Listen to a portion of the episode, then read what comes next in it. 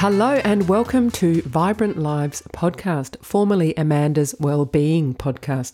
This is a podcast dedicated to health and well-being, featuring interviews with experts in the fields of nutrition, physical and mental health, and my 5-minute food fact series. I'm Amanda Hayes, your host. I'm a lawyer turned nutritionist, and I have a very deep curiosity about living a healthy active, and fulfilling life, which I would call a vibrant life, and sharing what I learn with you here on this podcast. Before I introduce today's guest, I will note that although I will often be speaking with experts, any information or advice provided in Vibrant Lives podcast is not intended to treat any medical conditions, and it is never a substitute for advice from your own health professional. Today, I have the pleasure of chatting with Dr. Amanda Hutchinson. She's a clinical psychologist with roles in both teaching and research at the University of South Australia. Amanda is dedicated to improving the quality of life of cancer survivors and reducing the psychosocial burden of cancer. She also uses her training in clinical psychology to support students to reach their full potential while maintaining physical and mental health and to that end, she's supervised more than 50 student research projects and is currently supervising students in the areas of cancer survivorship, health behaviour, and clinical psychology. Amanda's research interests include cancer survivorship, health behaviours, cancer related cognitive impairment, and body dissatisfaction, sun exposure, and skin cancer prevention. So, we're in for a really interesting episode today. And just before I start chatting with Amanda, I'd like to set the scene about cancer in Australia. In very basic terms, cancer is a diverse group of several hundred diseases in which some of the body's cells become abnormal and they begin to multiply out of control. The abnormal cells can then invade and damage the tissues around them, including other organs, and they spread to parts of the body, causing further damage and, if untreated, eventually death. The estimated number of cancer cases diagnosed in Australia in 2020 was 145,483. The estimated number of deaths from cancer in that same year was 48,099. In Australia, the chance of surviving cancer of any form for at least five years is 69%. And just specifically in relation to skin cancer, it is one of Australia's most common cancers, and Australia and New Zealand, unsurprisingly, I suppose, have the highest rates of skin cancer in the world. Skin cancer accounts for 80% of all new cases of cancer diagnosed in Australia each year, and more than 11,500 Australian men and women are diagnosed with a melanoma each year. And in addition to that, an estimated 434,000 people are treated for one or more non melanoma skin cancers each year. And I'll ask Amanda to clarify the different types of skin cancer for us. Today I'm here with Dr. Amanda Hutchinson, clinical psychologist, teacher, and researcher at the University of South Australia. Hi, Amanda. Hi. Good name. Absolutely. Easy to remember. Indeed. So, taking inspiration from Tegan Taylor and Dr. Norman Swan's Coronacast, Quickfire Friday, do you listen to that at all? I do when I can. Yeah, I think it's a great uh, summary of what's going on in coronavirus land. So they do this Quickfire Friday where they ask some quick questions. So I thought, no, let's do that so we can get to know you a little bit. So, Amanda, where did you grow up? Uh, I grew up in Adelaide, South Australia. Excellent. And what is your favourite form of exercise? Uh, I probably prefer either walking or running on the treadmill, mm-hmm. but uh, preferably with music going. So you like your headphones on while you're. Definitely. Yeah. Do you have or can you name a few of your favourite bands? Oh, I can. I have quite eclectic taste, so oh, it's hard to know which ones to yes. choose. Um, but in summer, I went to a concert with uh, John Butler, Missy Higgins, and the Cat oh, Empire, and that was a pretty good day. So, oh, Missy Higgins is amazing, isn't she? I do She's love wonderful. her. Are you a dog or a cat person? I really love both. I thought you might say that. much to my children's disgust, we can't have a dog or a cat due to allergies in the family. Oh, so uh, yes, uh, yeah, they they keep asking though. yeah, you can get some dogs are sort of hypoallergenic. Yes, we supposedly. haven't we haven't had a lot of luck for some of our relatives, right. but we'll keep we'll keep trying. Yeah, our dog Lenny, he's an Airedale Terrier. He's supposed to be I mean, I don't know because we don't have allergies, so it's not been tested. Sure. Um, and what's your go to meal for dinner? Just an everyday meal that you would cook for your Uh, family? Everyday meal that everybody likes would be uh, probably burritos. Ah, that's popular in my household as well. And Amanda, your favourite holiday destinations uh, first in Australia and then outside Australia? Um, look, holidays are great almost anywhere, Yeah. but uh, one of my favourites in Australia would have to be Darwin. Had some lovely, lovely times in Darwin with family. Um, and outside of Australia, I would probably choose the Rocky Mountains in Colorado. Oh, how lovely. Yeah, special place. Not that we can travel at the moment, but just it's always nice to dream, isn't it? We'll get there again one day. Yeah, I'm sure we will. So, Amanda, you studied psychology. And what was your interest or what drew you towards that? So, interestingly, I started university with the plan to be a high school teacher. Mm-hmm. Um, I was planning to uh, teach maths and English, and so to fill up my um, my study load, I took uh, introductory psychology, and just found that I loved it. I found it so interesting, um, and it was so relevant to everyday life. And from there, I just kept going. Wow. Um, I discovered that university maths was not my thing. Um, and so pursued psychology and then went on to do a master's in clinical psychology, followed by a PhD. So uh, I took it took it about as far as I could in Wow. terms of in terms of study. Well, it sounds like that was very lucky for you. You almost fell on your feet, just, yeah. Absolutely. I, I had other people tell me that they had enjoyed psychology and they were, I guess, like minded people. So that may have been a clue, but it certainly wasn't wasn't a plan from the outset. Yeah, I think my daughter, who's in year 12, she's studying psychology. But I'm pretty sure when I was back at school, that wasn't an option.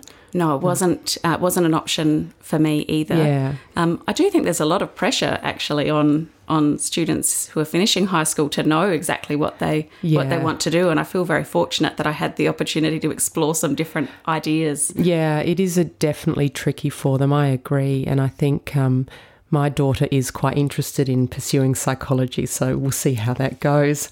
So you're currently involved in both teaching and research at the University of South Australia. And your areas of expertise include, amongst other things, uh, cancer survivorship and skin cancer prevention. So, cancer survivorship, I think, is a really fascinating area because we hear so much about prevention and treatment, and then you don't hear a lot about what happens afterwards. So, what drew you towards that? Look, it was an area um, I knew that I wanted to work in an area that combined my skills in clinical psychology, in helping and supporting people um, in some area of health. But initially, um, a job was advertised that uh, was a postdoctoral research position um, with the Cancer Council and Flinders University, and I thought that was a great opportunity. So there was there was part of me saying this would be a fit, but it wasn't the one thing that I wanted to pursue. Um, I had some knowledge of cancer and knew that it was a significant problem um, for individuals as well as society Yeah. on a larger scale. Um, but really, for those first few years, my knowledge was primarily theoretical knowledge and just a desire to make a difference, to do something uh, worthwhile. Um, sadly, over the last decade, that theoretical knowledge has become more personal um, with more family and friends Yeah. experiencing cancer. And so I guess that just further motivates me to try and do research that will lead to meaningful change Yeah. uh, and improve outcomes for cancer patients. I think it's almost impossible to get into midlife and not know someone who's been affected by cancer. I think. Certainly, it, it is a, a disease of aging. So as people get older, their their risk for, for cancer unfortunately increases. And Yeah. and you're right, it really is unusual as you get older to to not be um, to not experience experience it in one way or another. Yeah, yeah. So, uh, what are some of the psychological issues that people who come through cancer face? Look, they vary a lot. And I, I think the first thing to say is that the impact of cancer varies a lot from individual to individual. Uh, people respond quite individually. Um, having said that, some common issues uh, that arise are anxiety, a lot of yep. worry about about the cancer or about what the future may hold. Uh, some people experience depression, um, and another quite common one is something called fear of cancer recurrence, which is what it sounds like. Yeah. The fear for people that have had cancer that that cancer will either come back yeah. uh, or that it will progress to a more advanced stage. So, um, certainly, anxiety, depression, um, grief, all of those things are a common part of, of the cancer experience, but not for everyone, not yeah. exclusively. It certainly makes sense. I can really understand how that fear of it coming back, I mean, it'd be pretty hard, I expect, to overcome that. Definitely, and people need to have often uh, ongoing scans at different mm. points to to have sort of checkups, even if they've uh, not had um, any cancer for some time. And just having another scan can lead to a lot of worry, a lot yeah. of the what ifs. What if it comes back? What will that mean? So, learning strategies and tools to help manage that that fear and that worry um, is is really important. Mm. And I also think the fear of, apart from it coming back, but the fear of having to go through that treatment process again, I think I certainly know that was something for for my aunt who sadly passed away um, several years ago now. But she, when her cancer came back, she at first she thought, I don't want to go through that treatment again. She did in the end, but that was a huge worry for her. Understandably, yeah. the, the side effects of, of treatment can be significant. Yeah. And would you say that those kind of anxiety or depression or fear of it coming back, they're more are they at increased risk of people who have um, come through or survived cancer than people in the general population? Yes, so prevalence of anxiety and depression tends to be higher mm. um, in people with cancer compared to the general population, but the estimates vary quite a lot. And I think uh, part of that is because cancer type and the cancer stage play a significant role in that, as well as the sorts of supports and resources that are available for mm-hmm. people. So, uh, for example, if somebody has advanced disease and, and lives in a rural area, they may need to uh, travel to to the city for treatment and then not be part of their normal support yeah. network. So that it really can um, vary depending upon some of those clinical characteristics as well as the social uh, factors yeah, of course. You, I mean, one of the things you look at is the psychosocial because obviously that's all related, isn't it? Definitely, um, the the importance of social support. It's something that we see time and time again. Mm. That people who are well supported and connected and part of part of a sort of cohesive social network um, tend to do do better, both emotionally and and physically. Yeah, I mean that's true of life in general, I would say, isn't it? Um, certainly. Um, there's certainly research coming out now about how important those social connections are for people. And obviously, during the COVID pandemic and lockdowns, we've seen a lot of the impact of social isolation. Yes, we? I think I think we can all uh, empathise in a new way with yeah. people who are socially isolated following the pandemic. For uh, friends and family of someone who has gone through cancer, what are some of the signs they can look out for to basically to make sure that their loved one is okay or conversely may need some help? Well, if people notice that um, the person that they care for is uh, particularly withdrawn, mm-hmm. perhaps that they've lost interest in things that they would normally enjoy, um, that they seem to really be struggling, um, then those are the sorts of things that may indicate that some professional support yeah. may be useful. Um, having said that, of course, responding to a diagnosis of cancer is a really big thing. And so yeah. we expect people to find that difficult. So there are two sides of it, I guess. If it's maintained over time and if it's really impacting that person's ability to function, mm-hmm. relate to others, then seeking support is, is recommended in the short term, as I said, getting a diagnosis of yeah. cancer is challenging. So, if people need support in the short term without it being something that might be clinically diagnosed depression, right. support is also available for that. And there are lots of people and resources available. So, um, certainly, there are online resources mm-hmm. and uh, helplines, as well as more professional support uh, like um, counsellors and psychologists Right. and so on. Where would you recommend people look for that kind of support? I think one of the first places to go for information or um, responses to general queries about what's available, the Cancer Council is Mm-hmm. Always a really useful uh, resource, um, and they have a cancer uh, helpline which um, which people can contact. Okay. Um, if uh, people are wanting more ongoing Yeah. support, then talk to if if somebody is a current cancer patient Mm-hmm. and has a treatment team, they could speak to a member of that treatment team. So that might be a cancer nurse or an Right. oncologist. Um, but your GP is always a really Yeah. good starting point, and GPs can make an assessment about whether a mental health care plan would be useful, and that can then be used with a referral uh, to a psychologist. Mm-hmm. So I guess it's very important then to just to keep thinking about what kind of support you need and finding it and it sounds like it's available if you look. Absolutely. There are Yeah. lots of people who want to help. I think sometimes people are concerned that they don't want to be a burden Yeah. on other people and that maybe this is something they should be able to manage on their own. But actually, this is a really challenging thing. And um, friends and family, as well as uh, professional Mm. support services, all want to help people through this this process. So Yeah. help is available. And also, it's um, whilst one person may be experiencing cancer, it does impact their friends and family and their workplace, and it, it has a wide reach, doesn't it? The the impacts of cancer, I think. Yes, there are there are these ripple effects. Yeah, Uh, absolutely. so certainly for uh, family members and carers, friends, and as you say, even work colleagues, Mm. um, it can be really uh, confronting. It sometimes makes us face our own Yeah. mortality, uh, as well as often wishing there was more we could do.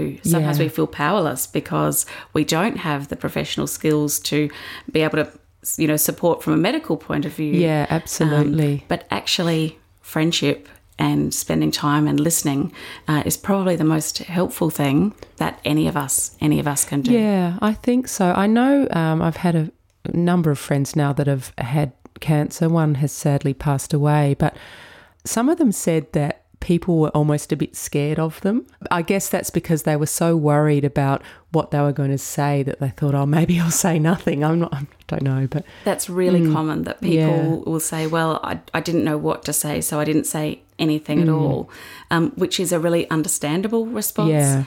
From the perspective of the person with cancer, it can lead to them feeling more isolated and more alone. Um, and many people want to have an identity that is broader than someone with cancer. Absolutely. So doing something that you would normally do, or you know, going for a walk, watching a movie, might be perfect without needing to necessarily address um, or spend your time talking about and Yeah. thinking about cancer and health. It may actually be beneficial to take a break from that and spend some time thinking about and doing other things that are important to you. I think that's really good advice because it can be all consuming.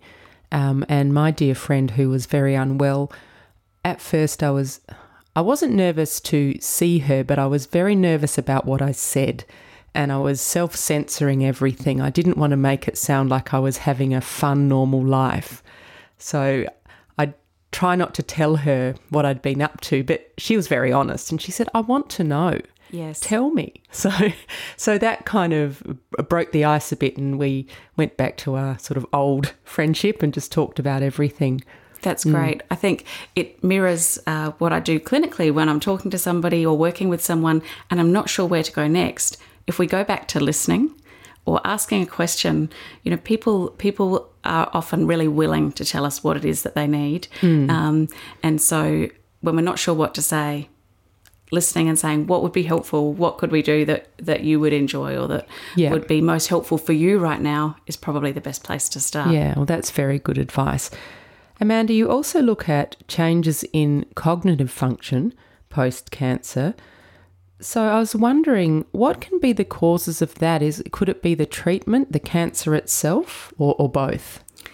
So this is a really big question. Okay, actually. I didn't realise as I asked. Uh, it used to be called uh, chemo brain, because Okay. it was first noticed in um, mostly women with breast cancer who had undergone chemotherapy that they were having problems with attention, with um, memory, decision making, a whole range of cognitive cognitive tasks. Um, so that's why it was sort of colloquially referred to as chemo brain initially. Now it tends to be called cancer brain or cancer related cognitive impairment because there have been some studies done that have shown that some people, not all people, but some people with cancer actually demonstrate these problems with memory and attention and so on before they commence the treatment. Right. So it's really unclear whether the cognitive impairments are driven by the cancer itself, by the cancer experience and the mm-hmm. distress that, that goes along with that diagnosis, or by the treatment. And what's most likely is that there's a little bit of all of those. Yeah. Well, that makes sense, I think, because probably the anxiety around the treatment and all the things you have to do and the way you have to completely upend your life, basically, that's a lot to hold in your mind. It is a lot to hold in your mind, and and people also uh, often have trouble with sleep. You know, for those if, if people are very worried, um, medical appointments, different treatments Yeah. also will affect sleep. It may affect diet. It may affect a whole range of aspects of your lifestyle, as well as that psychological uh, distress that goes along with a diagnosis. So we do know that for some treatments, the outcomes seem to be to be worse. So some types of chemotherapy are more likely to lead to these cognitive problems, but it is certainly not a one size fits all, and it's not solely the treatment that's that's causing these problems. And the next thing I was going to ask, which you've sort of already answered, but where the cancer is may not necessarily impact the um, the cancer brain or the chemo brain. But if someone has cancer that's somehow related to their brain, is that more likely to cause those problems? Certainly, if people have a brain tumor in particular regions of the brain, Yeah. that can impact upon cognitive performance, um, and the specific uh, impairment or problems that they experience will vary depending upon the location of that Sure. of that brain tumor. Um, similarly, uh, radiation therapy directly to the brain will also have an impact on cognition. Um, so it, it does. It, it can vary depending upon the cancer as well as as well as the type of treatment. Sure. I mean, that obviously makes sense. Is that cognitive impairment something that, assuming the patient survives, they can rectify over the years? Yes. So for most people, um, the cognitive impairments improve over time. Um, certainly, a year to 18 months post treatment, we see an improvement. Unfortunately, there is a subset of patients where it persists for a longer period of time. Um, but we're learning more and more about how people can, uh, strategies people can use to lessen the impact and to support that recovery in terms of uh, their cognitive ability. So there are things that people can do to uh, improve that, or if they're beginning treatment, to hopefully uh, lessen the impact Yeah. Of the cancer and its treatment. Well, that's good news. So, in terms of people that have survived cancer, what are some of the recommendations or lifestyle choices they can make to improve their chances of um, ongoing good health? Sure. So so there are a few, and some of them will be really familiar to people because they tend to be the things that support our general Yeah. health and well-being. So healthy diet is an important um, thing that people can do. Particularly at the moment, the most evidence is around intake of fruit and vegetables. Right. Um, physical activity. This is really big, and uh, every time I look at the uh, scientific literature, there's more evidence supporting um, physical activity. So, um, exercise we know will help people with their mood, uh, with their energy. So, people often have trouble with fatigue following cancer treatment as well, uh, and with cognition. With memory, attention, concentration, and so on, as well as supporting their physical health as Yes. they as they recover.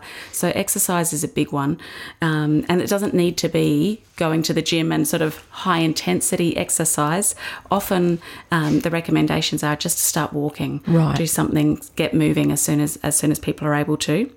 Um, meditation or mindfulness is really helpful in managing uh, stress and the emotional impact. Um, and to be honest, having cognitive problems, experiencing these challenges with memory can be really upsetting. So, mindfulness can be a useful strategy. I acknowledge I know it's not for everybody, but for people that find that that fits well with them, um, there there is increasing evidence that that's a really useful strategy. Um, and then there are some specific strategies related to cognitive performance. So simple things like using diaries, reminders, yeah. alarms, things like that yeah. to help people manage their day to day. That will reduce the impact of the cognitive impairment. Sure. Um, but also, providing yourself with a, a, cognitive challenge right is really useful so that might be something like learning a new language mm-hmm. learning a musical instrument uh, some people really love crossword puzzles and things like that the main thing is to choose something that will provide you with a slight challenge. You don't need to go to something overly uh, complex uh, to get the benefits, but something that will provide some challenge and really importantly, something that you enjoy. Yep. So if you hate doing crossword puzzles, don't feel like you need to spend an hour a day doing crossword puzzles, but find something that, that you enjoy that will allow you to uh, use, use your brain mm-hmm. in, in new and different ways. Which is, as you said, good for your brain in any event. Absolutely. Yeah. And in fact, a lot of these strategies overlap with the um, recommendations for prevention of dementia yeah. and other cognitive cognitive impairment. What about reading? Is that would that be counted towards something to challenge you cognitively? Reading is a great one.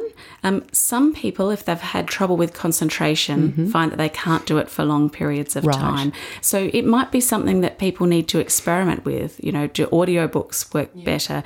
It might be reading in short segments or reading short stories.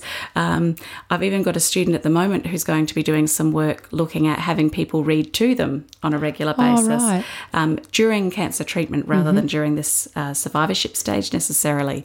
But, um, you know, there are a whole range of different approaches. So it's probably a case of trial and error yes. to see what works. Well, what you just said, reading to someone during treatment, well, that's a lovely way you could help a friend or loved one, isn't it? And really do something useful. Definitely. And the mm. lovely thing about that is it ticks two boxes. Yeah. You know, it also provides that social connection, that relationship, and that support. Mm. Because when someone's having chemo, they're, they're sort of stuck to one spot, really, aren't they? Yes. Yeah. Yeah. And finding things to do that are engaging and enjoyable yeah. Uh, during that time can, can be can be a challenge and hopefully taking your mind off a little bit what's what's happening sure mm. Uh, and Amanda, the other area of one of your many, I might say, areas of expertise is skin cancer. So, living in Australia as we do, we hear that slip, slop, slap message. Um, and most schools now have a no hat, no play policy. So there is um, obviously in the community an awareness between the relationship between sun exposure and skin cancer. But I imagine that not all of us really understand the mechanism between sun exposure and how that can cause cancer. And obviously, that's complex. But could you try and explain that to us, I guess, in lay terms or in simple terms? So, why does getting sunburnt or having ex- excessive sun exposure heighten your risk for skin cancer? Look, it is a complex uh, process and, and not one that I'm necessarily well qualified to, to provide, but uh, the important message really is that exposure to UV radiation from the sun causes damage to the skin, mm-hmm. um, and that that then increases your risk of skin cancer later in life. So it's not necessarily um, a short term mm-hmm. thing.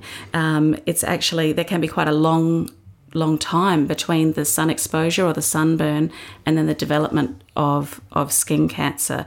So, you know, sunburn in childhood mm. can significantly increase risk for skin cancer later in life. So, I think that's why messages like slip, slop, uh, slap and they've now got seek and oh, slide. That's right. Yes, I missed those. um, they can be really important because uh, in our childhood and adolescence and young adulthood, um, we're not necessarily thinking about long term health consequences. Definitely uh, not. So encouraging those health behaviours from an early age yeah. uh, is an important important part of preventing preventing skin cancer.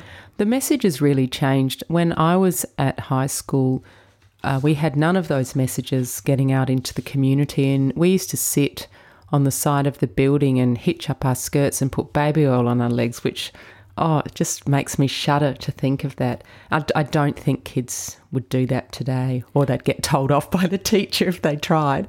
That's, I think you're right. Um, interestingly, sort of the late adolescence and young adulthood is an area that we're particularly interested mm. in because that's when people start to make choices for themselves. Yes. Uh, so once people transition out of that high school setting where there are clear rules and expectations, and it's a time when appearance is really important. So we, we do see that there are quite a number of people still, unfortunately, who will deliberately expose themselves mm. to the sun in order to achieve that that tanned appearance. I think where for young people there is a real sense of it won't happen to me. So that's why the message is obviously so important and I do want to delve into that a bit more but before we do that, I wondered if you could explain to me or to our listeners, sorry, the difference between melanoma and non melanoma. So, uh, non melanoma skin cancers are a lot more prevalent. Mm-hmm. Um, and I think one of the challenges, I mean, it's great that uh, they can be fairly easily treated. They're less likely to spread. And um, many people may have had experience of having a, a skin cancer, a non melanoma skin cancer removed. Um, in contrast, a melanoma skin cancer um, is less common, but the outcomes unfortunately are a lot worse. It's more likely to spread, mm-hmm. and uh, people are at, at, greater risk of, unfortunately, of, of, dying from that from that cancer and the and the associated uh, metastases potentially. So one of the challenges we face is that we become exposed to people being fine, having had a non melanoma oh, skin cancer removed. And so I think there's a risk that we become complacent yeah. about that, about checking our skin, about um, talking to the to our GP or a, or a specialist mm-hmm. about getting our, our skin checked uh, for skin cancers, um, because that's a, a, common experience certainly yeah. here in Australia. But those those melanoma skin cancers really need to be identified as early as possible um, in order in order to prevent those those outcomes that I was talking about earlier. Mm. So the earlier the detection, obviously, the better chance of survival or it not um, progressing. Definitely. On the flip side of that, we do need some sun exposure. We do. Um, and that is because, probably for several reasons, but one of them is that vitamin D is synthesized in the skin in the presence of UVB radiation. And deficiency of vitamin D can have some health consequences. So, bearing these competing interests in mind, we need some sun exposure, but we don't want too much. Is there an optimal amount of sun exposure? Look, that's that's a good question, um, and part of the challenge is that the um, sun exposure or the UV exposure that we that we get when we're mm-hmm. outside um, varies based on where we are in the world, yes, as well as the time of year. Um, excuse me. So, most people living in Australia will get enough vitamin D from just incidental sun exposure. Mm-hmm. So, you know, that short walk from the car park to the office building or um, those sorts of you know short periods of time, particularly during summer, are plenty uh, for most people to get the vitamin D that they need. Um, in Adelaide, for example, most of winter the UV index is below three, so going out into the you know going outside during the day in winter is, is a good strategy for, mm-hmm. for getting uh, vitamin D without having harmful levels yep. of exposure. Um, so I guess the important message is actually that it's the UV index that's important. So, even if people are wanting to get their vitamin D, if the UV index is above three, people need to engage in sun protection. Right. So wear a hat, sunscreen, all of those slip, slop, slap messages come back into play. Um, and there are actually apps that you can get on your phone, or some weather apps have it built into okay. the information that's provided so that you can actually see what the UV index is at different times of the day. Mm-hmm. So, ideally, um, get some incidental sun exposure, but actually, particularly in our climate here in Australia, people don't need lots of right. sun exposure and certainly don't need to deliberately expose I themselves see. to the sun for prolonged periods. Um, if they are worried about their vitamin D levels, then speak to the to your GP Yeah. about that. Um, they may have some alternatives like supplements or, or other strategies that they would suggest. And also, I think it does depend on the colour of your skin, doesn't it? Because darker coloured um, skin requires more sun to generate that vitamin D. Is that correct? That's right. Yeah. So, so darker skin has higher levels of melanin, and so it's harder, uh, or that they have more protection. Yes. people with more melanin have more protection against that um, that UV radiation.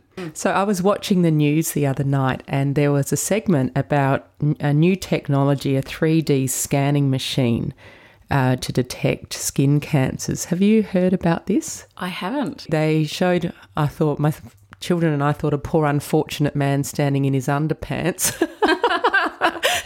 With this machine kind of whirring around him, which is supposed to photograph everything, and it's meant to be an advancement uh, towards detection. So that sounds pretty good. Look, it sounds it sounds like that would be a really good option, particularly for people who've already had one skin cancer, um, you know, found and and uh, likely removed because they're at higher risk. So to have that sort of more um, detailed uh, Yeah. scanning is, is really worthwhile. But you know, you raise an interesting point with the the man standing in his underwear.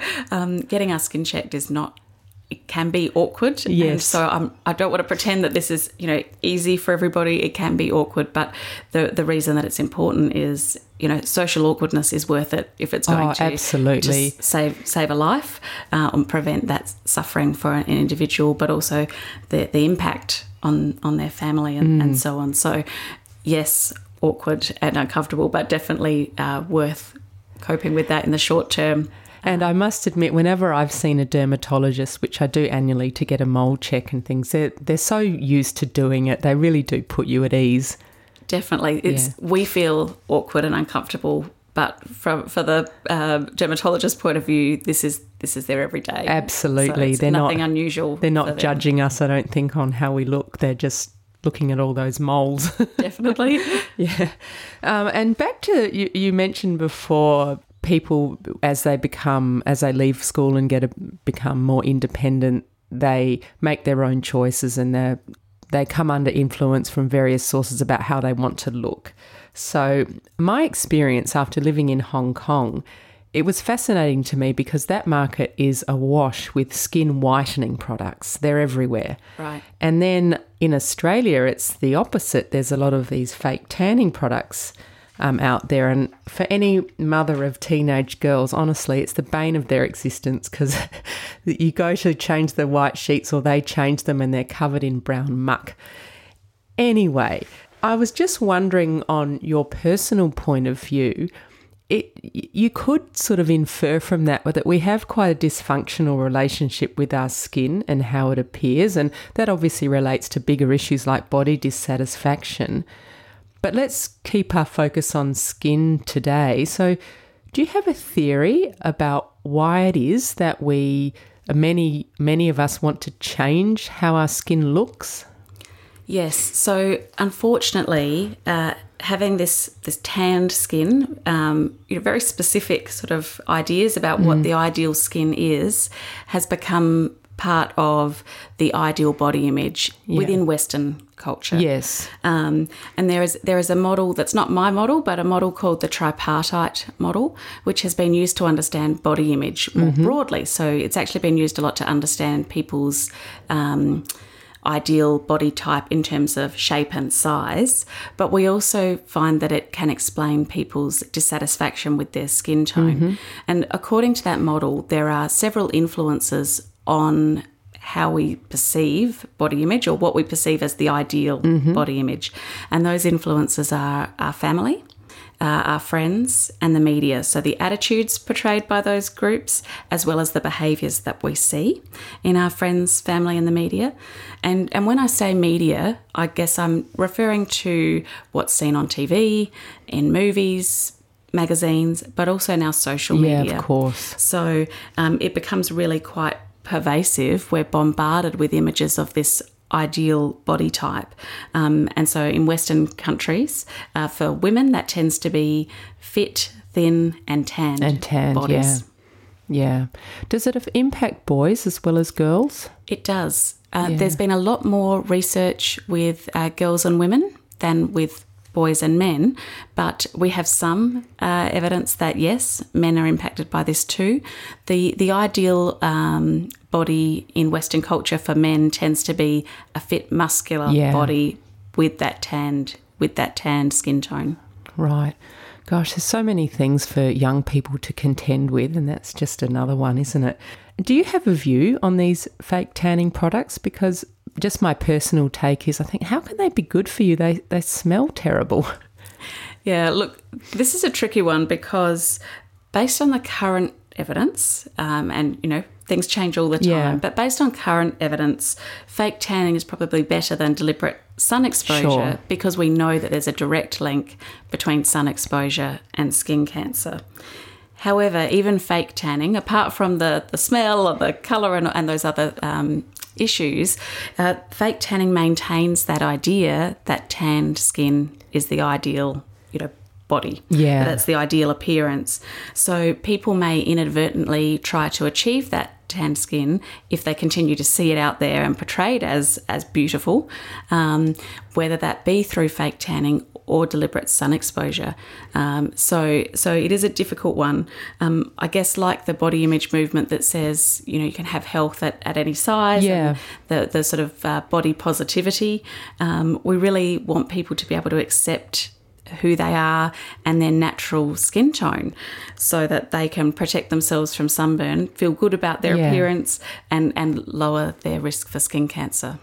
I often think that as women, we've come a long way, but we've yet got so far to go. Where's the message that it's okay to accept yourself as you are? I mean, obviously the embrace that you mentioned, the, or the body positive movement is is a step in that direction. But I feel like there's there's a lot to do in that space still. I agree, and I think we need leadership from people that are in the public eye to to say this is okay. It's okay mm. to be who you are, and that the images we see all of the time are not easily attained. They may not be attainable at all. Yeah. So I, I think the more we get that message out there, and the more we can model for our daughters or, or young people that we are comfortable in our own skin. Yes. Um, that, that, that, that's going to be really important too, because sometimes inadvertently, when we worry about whether we've got our makeup on or all of those little things, which, which you know are a normal part of, of mm. life but when we do that we are being observed and so we, i think we need to be really mindful of sort of the, the message that we may send not just with our words but with our actions absolutely you're so right it kind of I guess it starts with us, doesn't it? Modeling mm. to our children and their friends and the people we come into contact with.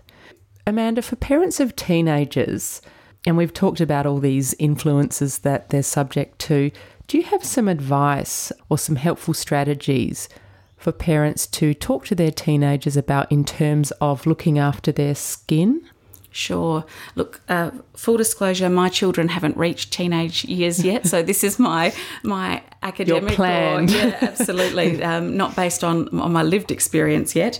Um, but we do know that it can be really difficult to convince teenagers that long term health consequences are more important than the short term. It is difficult. Benefits. That's my lived experience. Okay, excellent. So, uh, well, not excellent that that's your experience, but excellent that I'm on, on the right track there. So, you know, um, convincing teenagers that it's more important to look after their skin than to look the way they want to look mm. for a particular event or with a particular group and fitting in um, is a real challenge. So, again, at an early stage, we can model sun protection. Mm-hmm probably before they reach teenage years in, in earlier childhood. But for our adolescents, I think we can uh, teach media literacy. Yeah. So, what I mean by that is learning about how the media constructs these images mm. and these messages um, to help teenagers understand that it doesn't reflect real life. Absolutely. What they're seeing isn't isn't real life. That there's lighting, that there's makeup, that there's photoshopping yeah. of images, and even filters on photos that are shared on social media and so on, so that they can understand that if they don't measure up to that, that's okay. And in fact, that's to be expected. So um, we've actually found with uh, young adults that increasing their media literacy led to decreases in their body dissatisfaction. Oh, they felt brilliant. more comfortable with their skin tone and with their body shape when they understood that you know these images that they're constantly comparing themselves to um, don't reflect They're not a real. real body. Yeah. Yeah.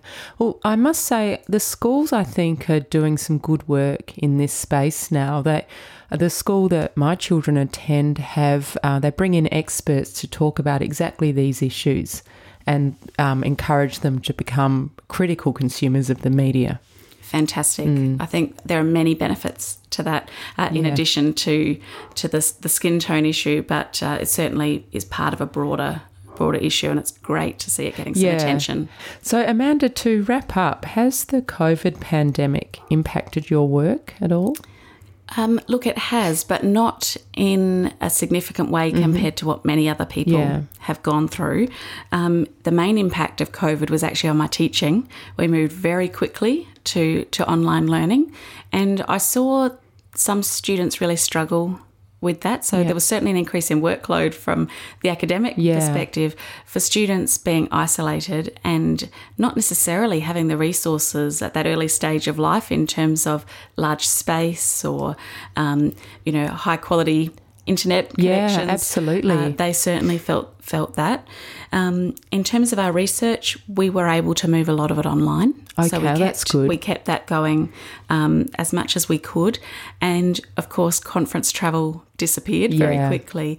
Um, I don't think it was necessarily all bad though. We actually started meeting online and attendance went up because people didn't have to be available for two or three days. They could be available for a three hour meeting without leaving their home.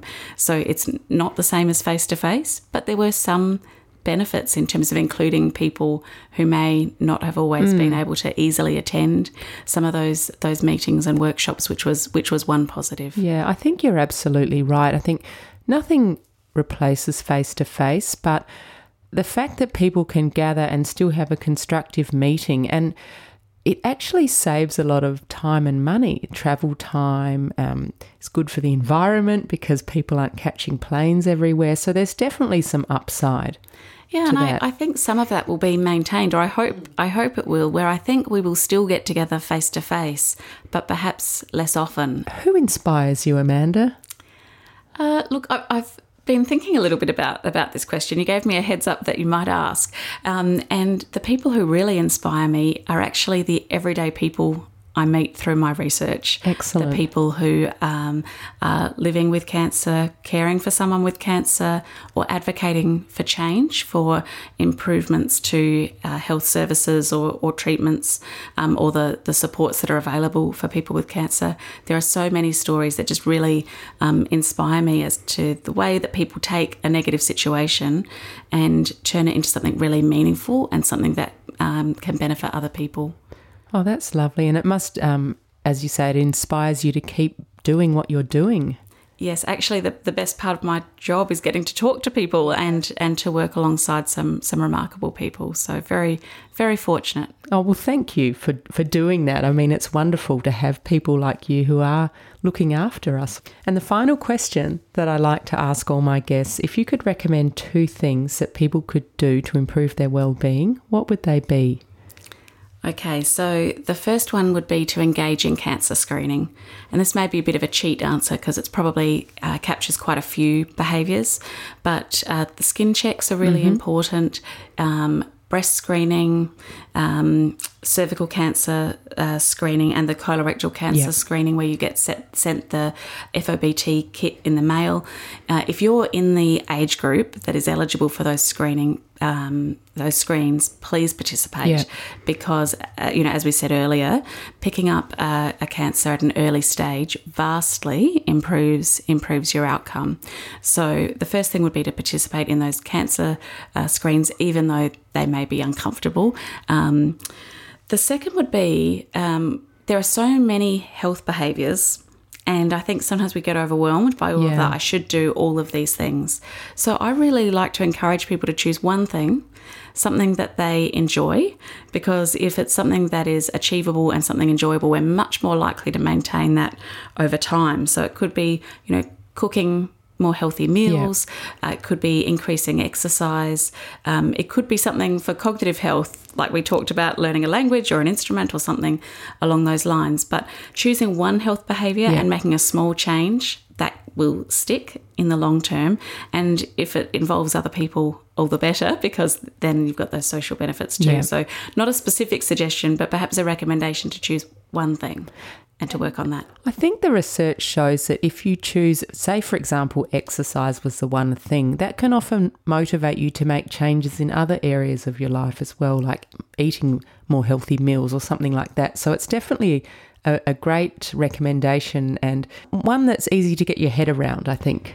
Yeah, look, we um, success is quite rewarding. So if we if we're successful with a behavior change, then we're more likely to try to do something else and to, to build on that.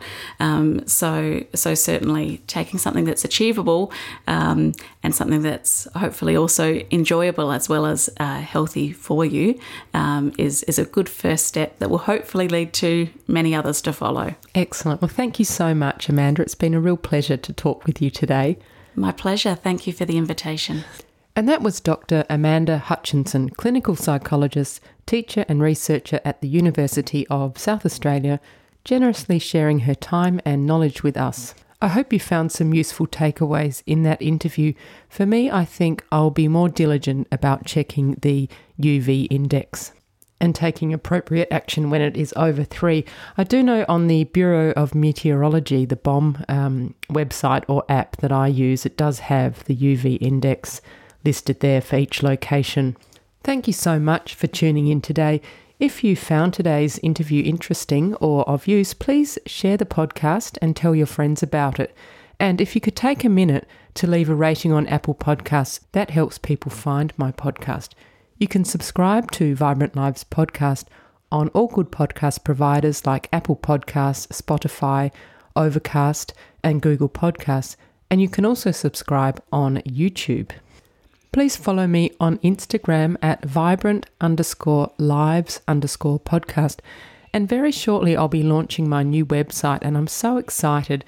I've been working on this for quite some time with the excellent folk at Clever Fox Creative, so I'll keep you updated on when that is about to launch.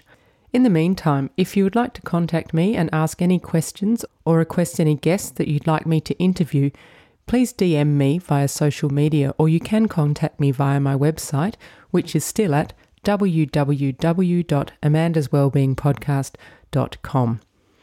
Thank you so much for tuning in. Eat well, move well, think well.